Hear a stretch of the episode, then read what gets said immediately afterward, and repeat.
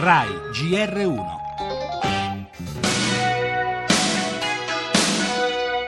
I think it's very important uh. Credo sia importante considerare le conseguenze di un voto negativo al referendum. Per investire serve continuità. Bisogna sapere che le decisioni prese da un governo vengono mantenute.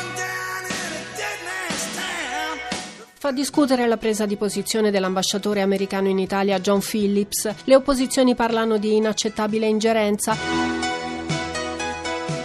Se gli italiani democraticamente voteranno a favore del no, l'Italia non farà alcun passo indietro, anzi si avvierà una nuova stagione per rendere più competitivo il nostro Paese una valutazione del tutto legittima, poi eh, gli italiani sanno decidere da soli, ma le sue parole sono assolutamente ragionevoli e convincenti.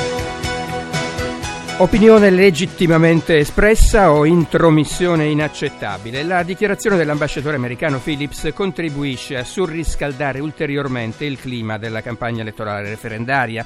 La vittoria del no creerebbe una situazione di instabilità, allontanando gli investimenti dal vostro paese, ha detto in sostanza il diplomatico. Considerazioni condivise dall'agenzia di rating Fitch, ma contestate dalle opposizioni. Per il centro-destra abbiamo sentito Tajani ed anche dalla minoranza minoranza PD Bersani su tutti.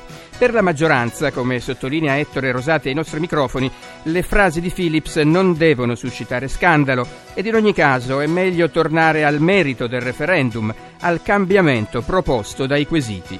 E su questa scelta gli italiani ragioneranno con la propria testa. Le altre notizie, il governo taglia le stime di crescita per il 2016. Dobbiamo fare di più, dice il Premier Renzi, che però aggiunge ci sono segnali per un grande salto. Parleremo anche del caso della donna trentunenne che si è tolta la vita per la diffusione in rete di un video hard.